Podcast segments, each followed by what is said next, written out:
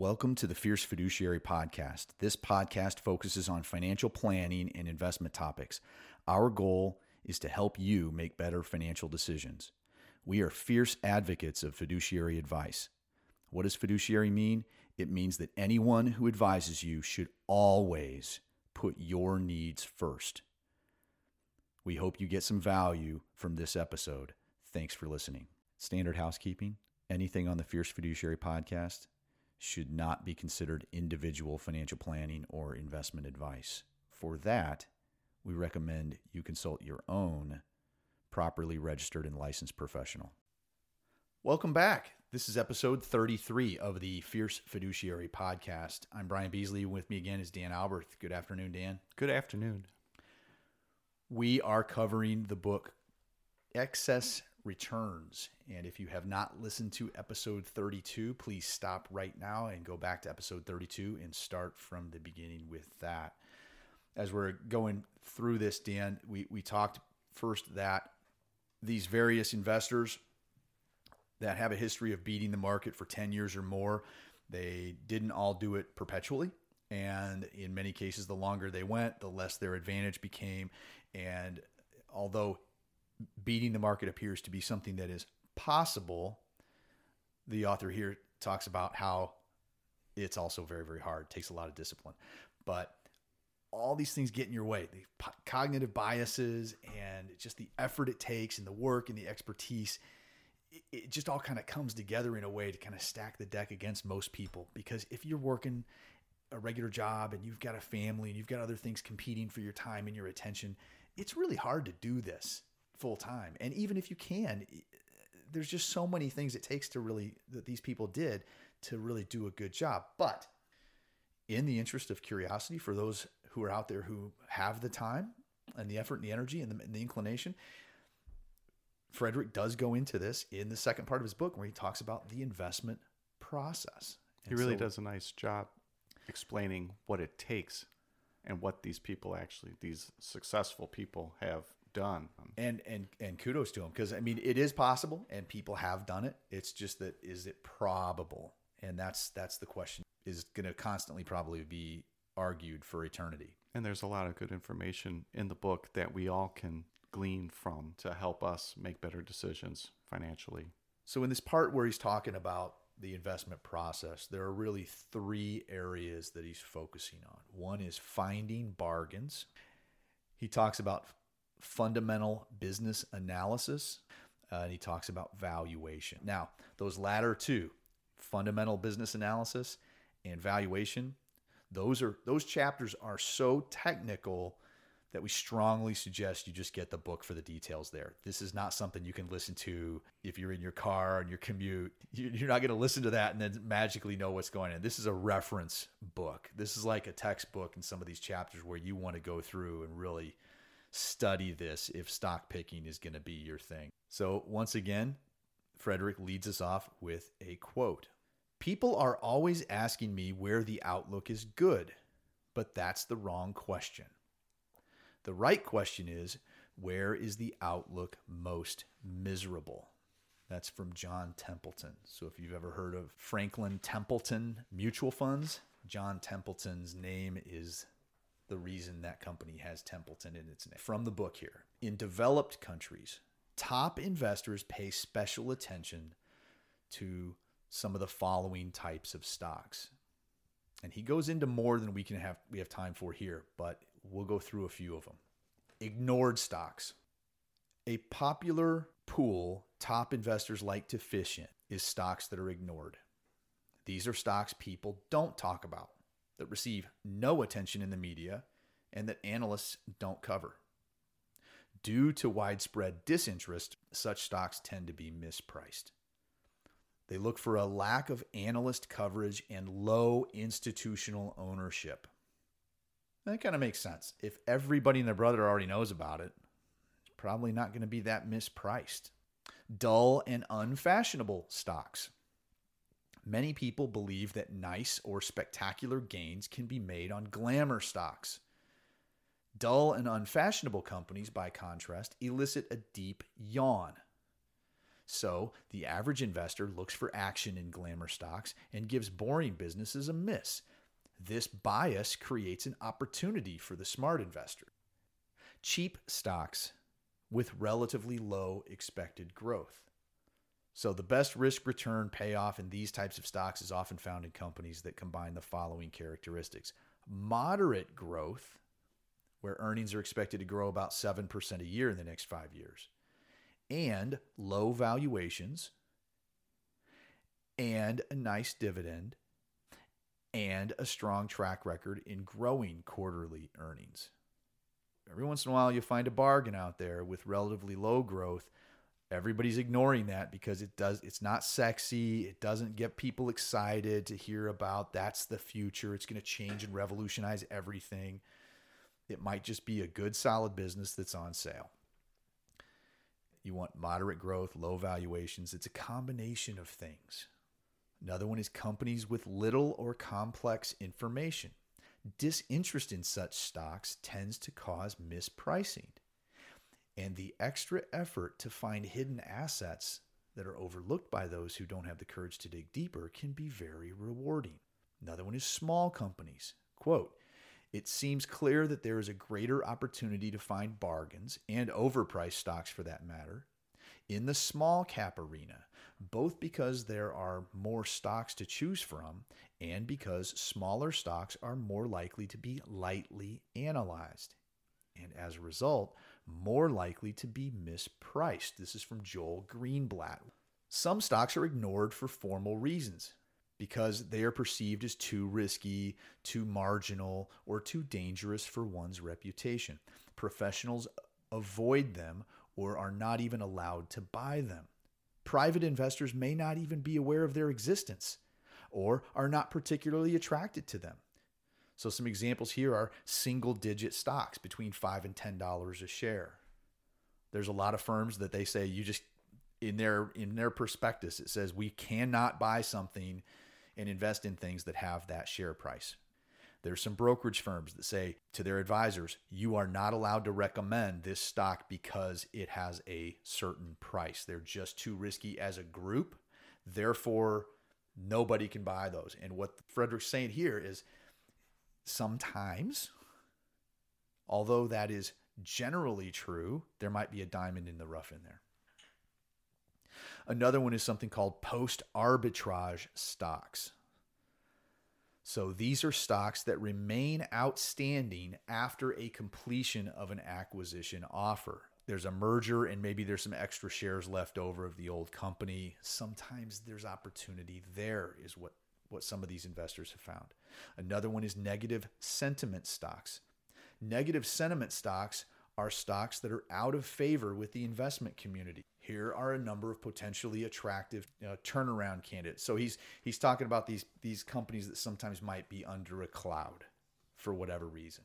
Then he talks later about them, how they're they're called turnaround candidates, and there are some of these investors, some of these great investors have had some success with turnarounds. So one example would be a once popular stock that's been abandoned by professionals, and maybe it's on sale simply because the professionals no longer own it. Or Fortune magazine's most despised companies list. There could be sound or great companies that encounter a temporary, huge, but solvable problem. Or companies in weak industries that are about to turn around. Another area he gives some uh, attention to is spin offs. A spinoff is a company that is spun off entirely or partially from its parent company. But even then, not all spinoffs are created equal. Therefore, spinoff investors have to be selective and look for, and he lists a handful of, of, of, features here. One is confirmation by insiders that the deal is attractive. Do the insiders want shares? I mean, heck, if they don't, if the insiders don't even want it, what's that tell you? If management's wanting to keep the transaction on a low profile. That's kind of interesting. If they're shouting from the rooftops about how great this thing is, then that kind of should tell you wait a second, why are they try, trying to sell this so hard? Spinoffs that are structured in a way that benefits shareholders of the parent company, spinoffs distributed to shareholders of the parent company. So there's two things going on here. One is sometimes a spinoff can be structured in a way that benefits the shareholders, but they don't all just automatically get the shares. And then other times there's deals that everybody who owned the parent company gets shares of the new company. There's nuance to this and complexity that can go on, and we don't want to get into it here. But the, the bottom line is you want a spinoff that's wanted by the people who know the most about the situation. Opportunities in new trends and events. So these are stocks that are penalized too much. There are some companies that are expected to suffer from a trend. Although it is undeniable that new trends can hurt old industries a lot, sometimes the crowd overestimates the harm the new industry will inflict on the old guard. The opportunity for investors lies in companies that are incorrectly assumed to suffer a lot from the new trend. Another area could be indirect beneficiaries of the new trends. So, some examples of secondary beneficiaries that can be compelling investments are suppliers to a strong growth industry. So, an example from the dot com era is Cisco Systems created equipment to help communication happen on the internet. People who sell the shovels to the gold miners in a gold rush make more money than the gold miners themselves sometimes. And that's what Cisco was doing is they were supporting the infrastructure of the internet and they benefited from that greatly. Peter Lynch points out that when stocks are popular, it's often a better idea to invest in the mutual fund companies that supply the funds than to invest in the funds themselves. Another area that sometimes has been attractive is clones of a successful innovator. So, examples of excellent cloners are Microsoft, which was a cloner of IBM, and Walmart, a cloner of the Kmart business model. And this next one kind of hit me between the eyes. And there's some data on this that just came out from our, our friends that we follow at Research Affiliates. I'll put a link to that in the episode notes. Stocks that are removed from an index. The removal of a stock from an index usually causes a massive sell off by all funds that use the index as a benchmark and by all index funds and ETFs that track that index. As certain indexes are used as benchmarks for billions of dollars, this kind of forced selling can be heavy. What makes forced selling even more compelling is that stock underperformance frequently precedes expulsion from an index. In other words, stocks that are removed from an index are often already undervalued before their removal. An example of an excellent opportunity in this category was Woolworths. When the stock left the S&P 500, it lost 50% of its value in a couple of days. No more than 3 months later, it had more than tripled from its bottom. You got $100. It gets dropped by half. And then that triples. You got $150. It increased by 50%, even if you held it the whole way through the reason I think this is fascinating is because there, there's an article that we just mentioned it. Research affiliates just sent this out recently, and they did a study of the when Tesla Motors stock was added to the S&P 500 in 2020. They replaced another company, and for the I apologize, I can't remember the name of the company right now. But so far in the first nine eight months since this has happened, the company that went off the index that Tesla replaced has outperformed Tesla by 78% since the shift. One would have fared much better buying the thing that got kicked out of the index than to own Tesla during this last few months. Now it's a short period of time, but over and over again, the data shows that in the aggregate, the odds favor companies that are bought right after they fall off the index. And they fall out of the public eye as well. I mean, we're having which creates opportunity, right? Remembering exactly. the name of that company. So, on the flip side of this coin, those are some good ideas in developed markets. There's also bad ideas in developed markets. Many stocks that are ignored by the investment community are priced incorrectly due to lack of attention. Conversely, stocks that are in the spotlight of the financial community, stocks that are covered by many analysts, that are tracked closely by numerous other professionals, and that are tr- followed painstakingly in the media, leave much less room for market inefficiencies. As such, well known stocks are usually priced correctly. They may even be overvalued because investors are willing to pay up for the safety and security that such, such companies convey. So here's some examples. Most IPOs, these are initial public offerings. So a, a company is finally having their shares publicly traded on an exchange, an IPO. Top investors have long known what recent studies confirm. Companies that go public tend to significantly underperform the market in the years after their IPO. And this goes back to the cognitive biases. Some of us are going, wait a second. I remember when Facebook went public. I remember when Amazon went public, and look at them now. I remember when Google went public, and look at them now. What you're dealing with there is you're dealing with a bias, a cognitive mistake that's going on because you didn't track and remember every company that went public in the last 25 years. We're just keying in on the ones that survived. So there's a survivor bias there. It messes with our ability to make decisions. But what they're saying here is if you look at IPOs across the board, the odds are not much in your favor. Another one is hot stocks. It is natural for people to flock towards hot stocks because they give them the warm fuzzies, because they feel safe, or because they have a great and exciting story to tell. Also, a number of cognitive biases draw investors to hot stocks, such as crowd behavior. It feels safe to buy something that many other people buy and hold. Extrapolation. The successful past years are extrapolated into the future. Thirst for excitement, etc. The problem is, of course, that overexcited investors who trample each other to get their hands on hot stocks often lose their sense of rationality. Making matters worse, the excitement and attention for the company's industry tends to attract new competition within that industry, which puts pressure on the company's profitability. The end result is a hot stock with a high sky high valuation that reflects an over optimistic view of the future, even though prospects are anything but spectacular. Yahoo was a huge hot stock in the dot com internet boom of the late 90s. Google didn't even exist back then. And Yahoo's still around, but they are far from the dominant player in search. Google came out as a second level or a, a competitor and outperformed Yahoo, and they've become a much stronger business as a result. Another example is uh, AOL. AOL, America Online, was king of the world in the mid late 90s.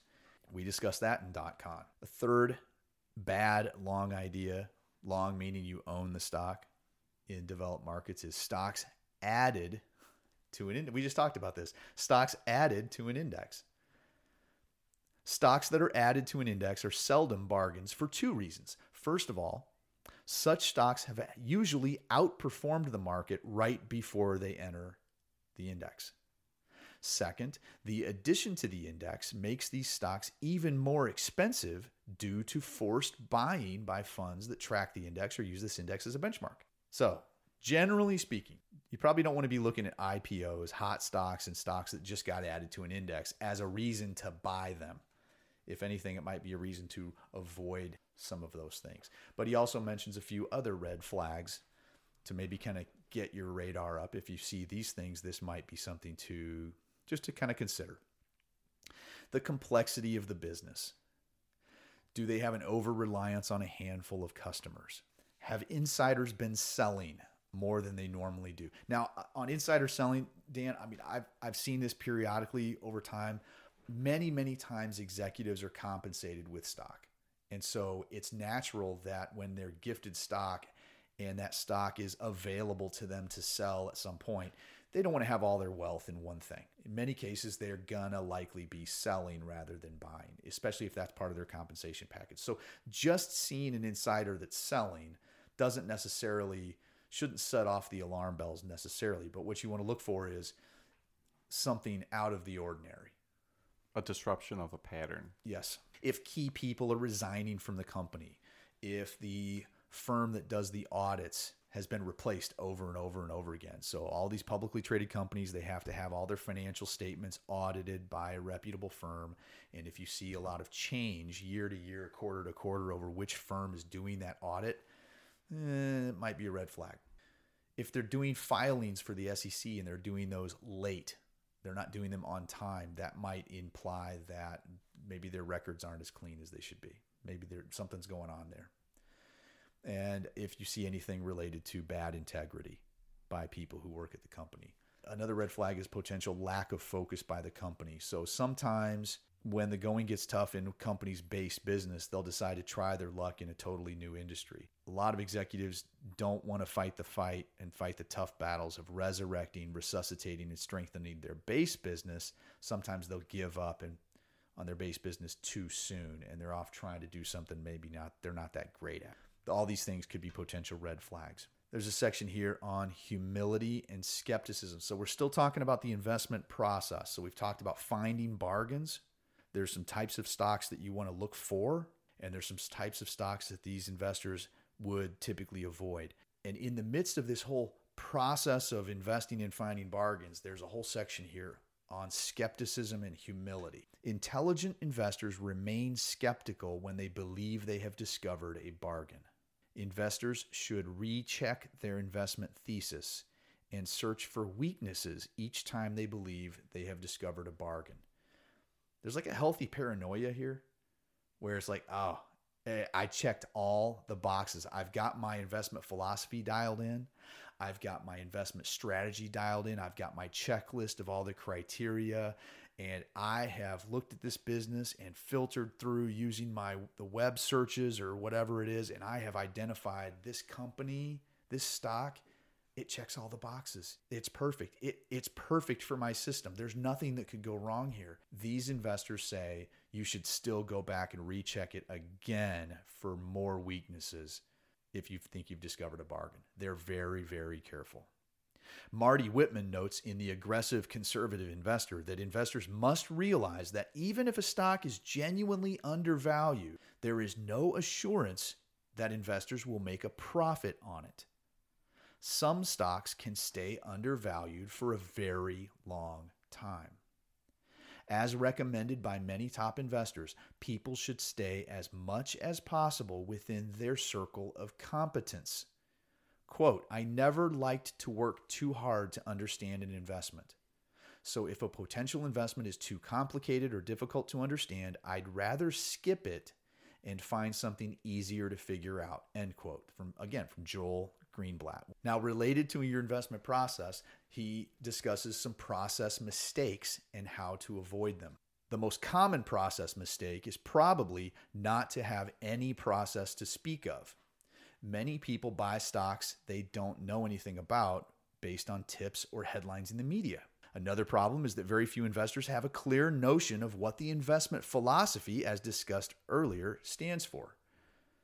They pay lip service to the idea that stocks should be purchased when they are cheap and when they sh- and that they should be sold when they are expensive, but they have no clue what cheap and expensive really mean. As a result, they play the market through an investment approach that has little to do with actual investing. So there's people out there who they really have no process. There's nothing written down. They don't have an investment policy statement. I mean, that's something that all fiduciary advisors have to have as an investment policy statement. You need to have a reason for what you're doing, a process that you're going to follow when you set out to invest someone else's money. But when people are investing their own money, they seem very, very comfortable having no clue, no process. And that just always makes me scratch my head a little bit. Or they've identified one indicator that they're putting 100% of their trust in. So, what do you mean by that? Well, some people will take a look at one indicator, one number, and make a decision based on that one thing. And they're not looking at the overall. Yeah. And whatever that one thing is, it could be a story. It could be that their neighbor owns it. It could be that they like the color of the CEO's eyes. Whatever that one thing is, one thing's never really enough. You know, Peter Lynch said this you have to know what you own and why you own it. And he, he quotes, you know, this baby is a cinch to go up, doesn't count. And that's his quote from the 80s. I'll update it. It's going to the moon. It's the future. That's not enough. You need to have a process. People confuse investing with trading. Trading and investing are based on two very different philosophies. Investors purchase and sell when a stock deviates from its intrinsic value. Traders, on the other hand, take their cues from the price action. Although there are a number of highly successful market players that combine trading and investment elements, virtually all of them ignore the fair value concept. So they are basically all traders. Investors must understand the difference between speculation and investing. Speculation can be defined as playing the markets based on hunches, rumors, hope, and wishful thinking. Speculators don't care about the fair value concept. Their only goal is to unload their stocks on unwary buyers at a price above their own purchase price. Speculators believe in the bigger fool theory, which says that play, paying a foolish price for a stock, more than its fair value, makes sense if one can expect that someone else, a bigger fool, will later be willing to buy the stock at an even higher price. As such, speculators feel no qualms about buying fundamentally weak stocks if they can see a reason that someone else will later take the stock out of their hands at a higher price. Boy, he writes this like somebody who's a speculator is really kind of a heartless, coldless, soulless person. And that's and I, I know there's people out there who are simply speculating unknowingly and they don't even realize what they're doing. They're just going along with the herd in a speculative trend. But it is dangerous. You, you know, how are you going to get out when the music stops? Are you going to have a chair? And what are the and, and you have to think about these things if you're picking individual stocks because nothing goes to the moon in a straight line. And people will say, well, if you just hold it long enough, there's also a survivorship bias in the world where the, only, the you have all these examples of businesses that have had lots of volatility and turned out great, such as Amazon. But there's so many businesses that failed that don't even exist anymore, that were just as popular back in the dot com era, and they don't even exist anymore. When Frederik is re- writing this book, he's talking about these professional investors who are investing serious money. As a casual reader, I might be a speculator or a trader with a small percentage of my money, and I might do that for entertainment purposes. Right. We talked about that topic. Uh, actually, Morgan Housel talked about that topic in the book we covered last, The Psychology of Money. Sometimes you need to scratch that itch. You need to have that piece of your portfolio where you can speculate. And so you're exactly right. When we're talking about, hey, absolutely no speculation of any kind. I don't think that's what Frederik's getting at. He's just saying, hey, don't confuse the two. If you're speculating, at least know that you're speculating and don't pretend that you're a trader. You know, I've seen people that that that, that think that the whole investment world is nothing but traders and all they talk about is hey i've brand new. I, i've never invested i've never put any money in before and they're using the words investing and trading interchangeably with no knowledge of what those really are. So i think it's really good that he covered that and i think that's a, an important point that you know you can still have a small proportion of your money off to the side doing these kinds of things. Just like you don't put all of your household budget that you bring home you don't take all your income and put it in investments. You have a life. And by the same token not everybody puts all of their income into their IRA or their 401k and then just doesn't have a social life. I mean, there's a balancing to all these things. A lack of independence is a mistake. Carrying out an independent due diligence is time consuming. It requires effort and it can only be done by people with the appropriate expertise and experience. Independence also demands courage because it doesn't provide the comfort to hide behind the opinions of others. It is therefore understandable that many investors take their cues from professionals. They follow the latest advice they overhear in the financial media, or they take tips from friends and family. Admittedly, nothing is easier and more tempting than letting other people do the heavy lifting. At least in the people that I've interacted with, that's like almost everybody.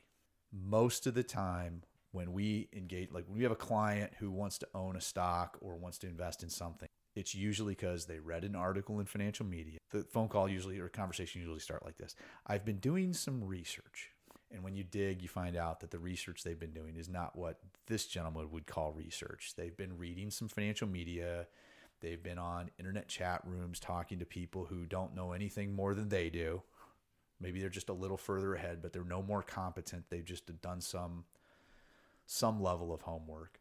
Or in a lot of cases, you know, we had one person that, said, Hey, I've been talking to all my neighbors. They just moved into a nice neighborhood and it was full of a bunch of people who were all like-minded and successful and they were excited to be in this new neighborhood and so they, they went to some of the neighborhood get-togethers and they'd rub elbows with all these people that they looked up to and they thought were successful and they were very intrigued by you know whatever those people said that was what they were interested in investing in because they wanted to be just like them and it's very very appealing and common to do that but uh, it, it's not research that's for sure Another mistake is related to probabilities and randomness. Morgan Housel talked about luck and risk in his book, The Psychology of Money. So back to the book here.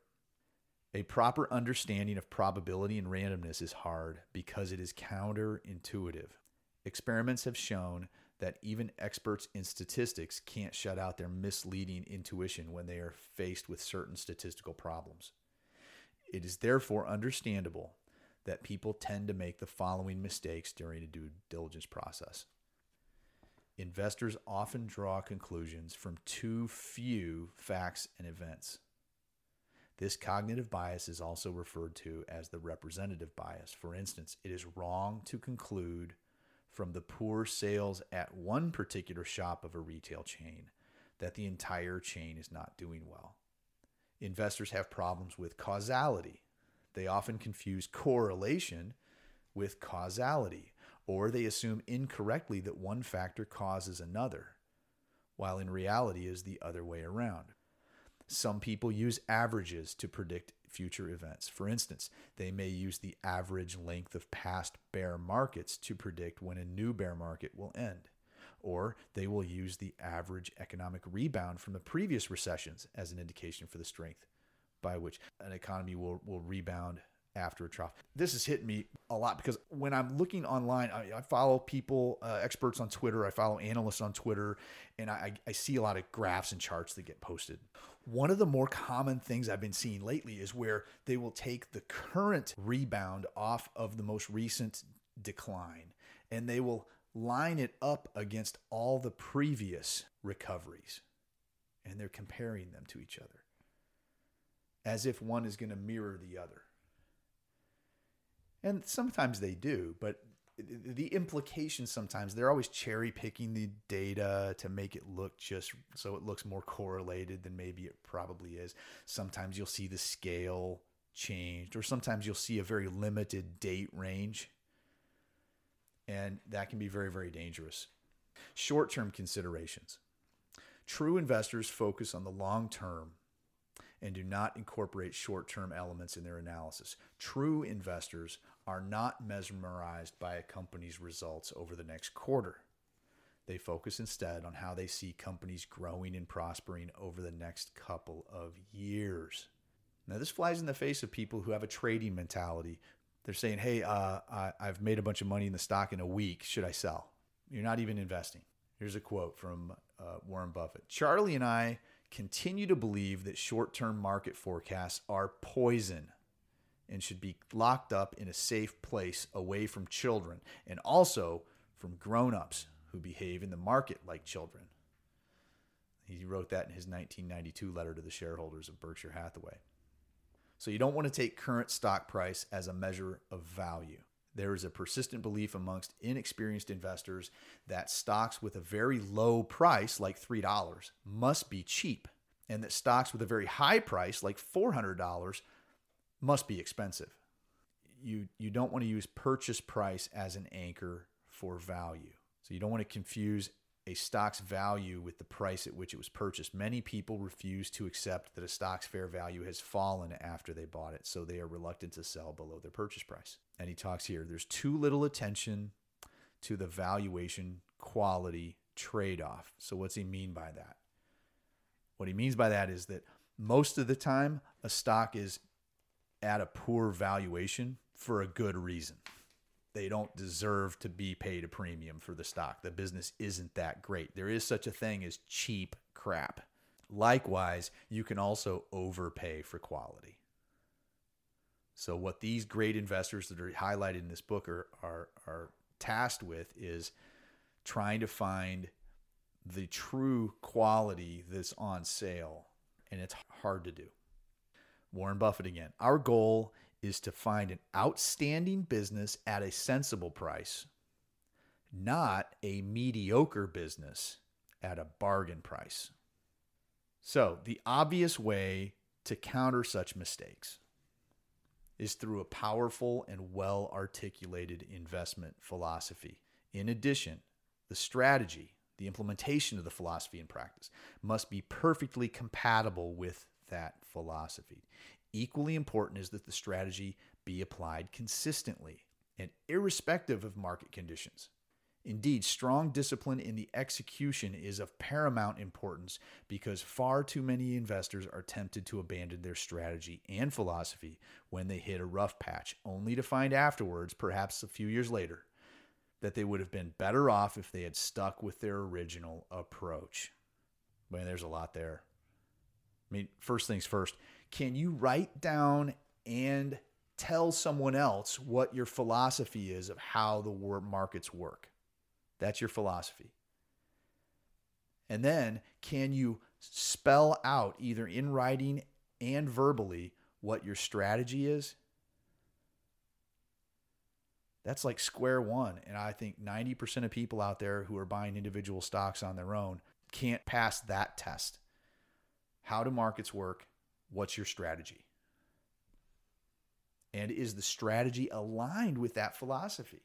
Because sometimes people will say one thing about how they think the world works, but then their behavior doesn't even match that philosophy. So they're really stacking the deck against themselves, I guess. They're relying on luck.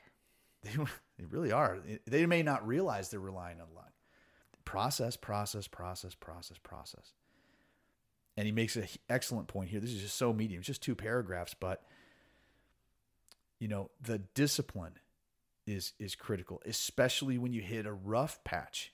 Each of these great investors had periods where, or most of them had situations where they didn't perform that well relative to the overall market. For you know, sometimes they'd have positions that underperformed for a couple of years.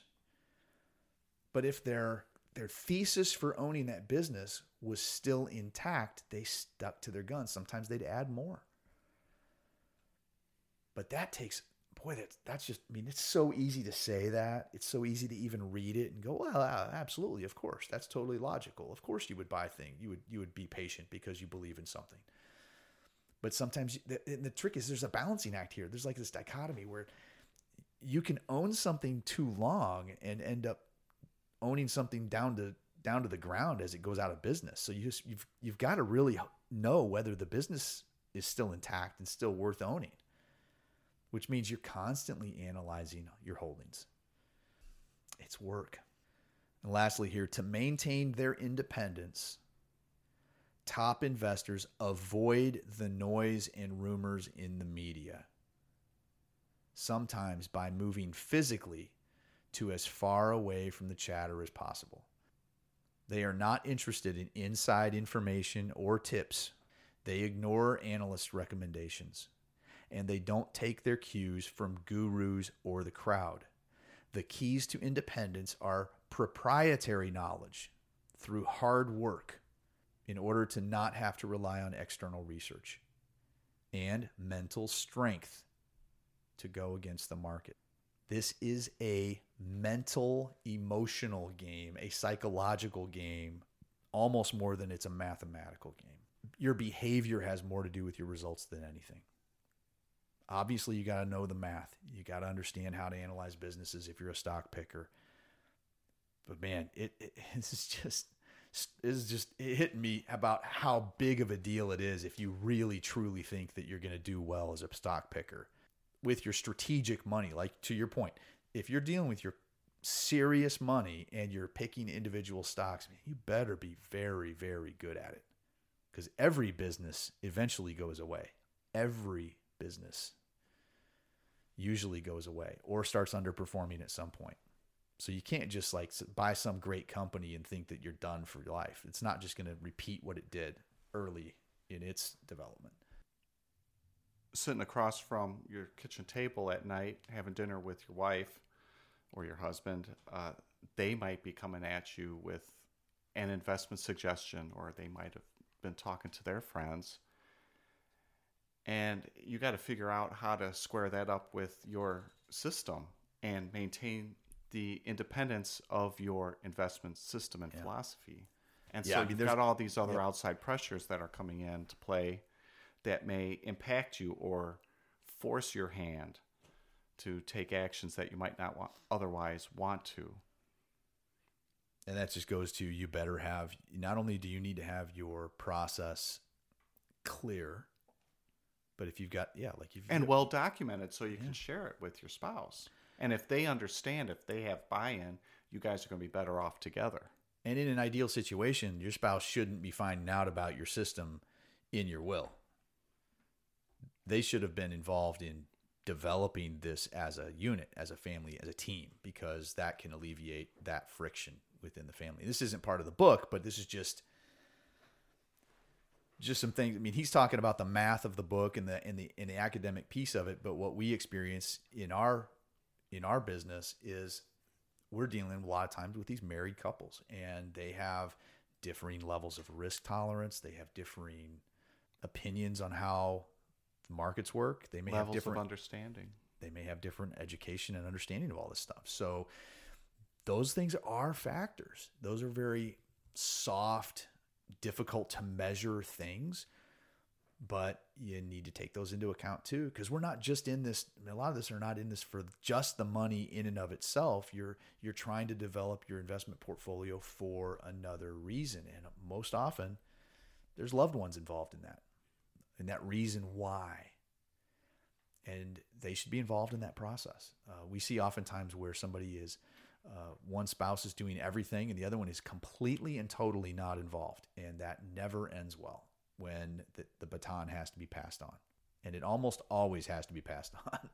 So uh, now that's all i have for this one. We're going to wrap up this book in the next episode when we're talking about buying holding and selling and then he even has a section on risk management which is one of our favorite topics once again thanks for listening if you like the podcast, please share it with your friends. Please subscribe. Please like. Please comment. Please find us on social media. We are at Fierce Fiduciary.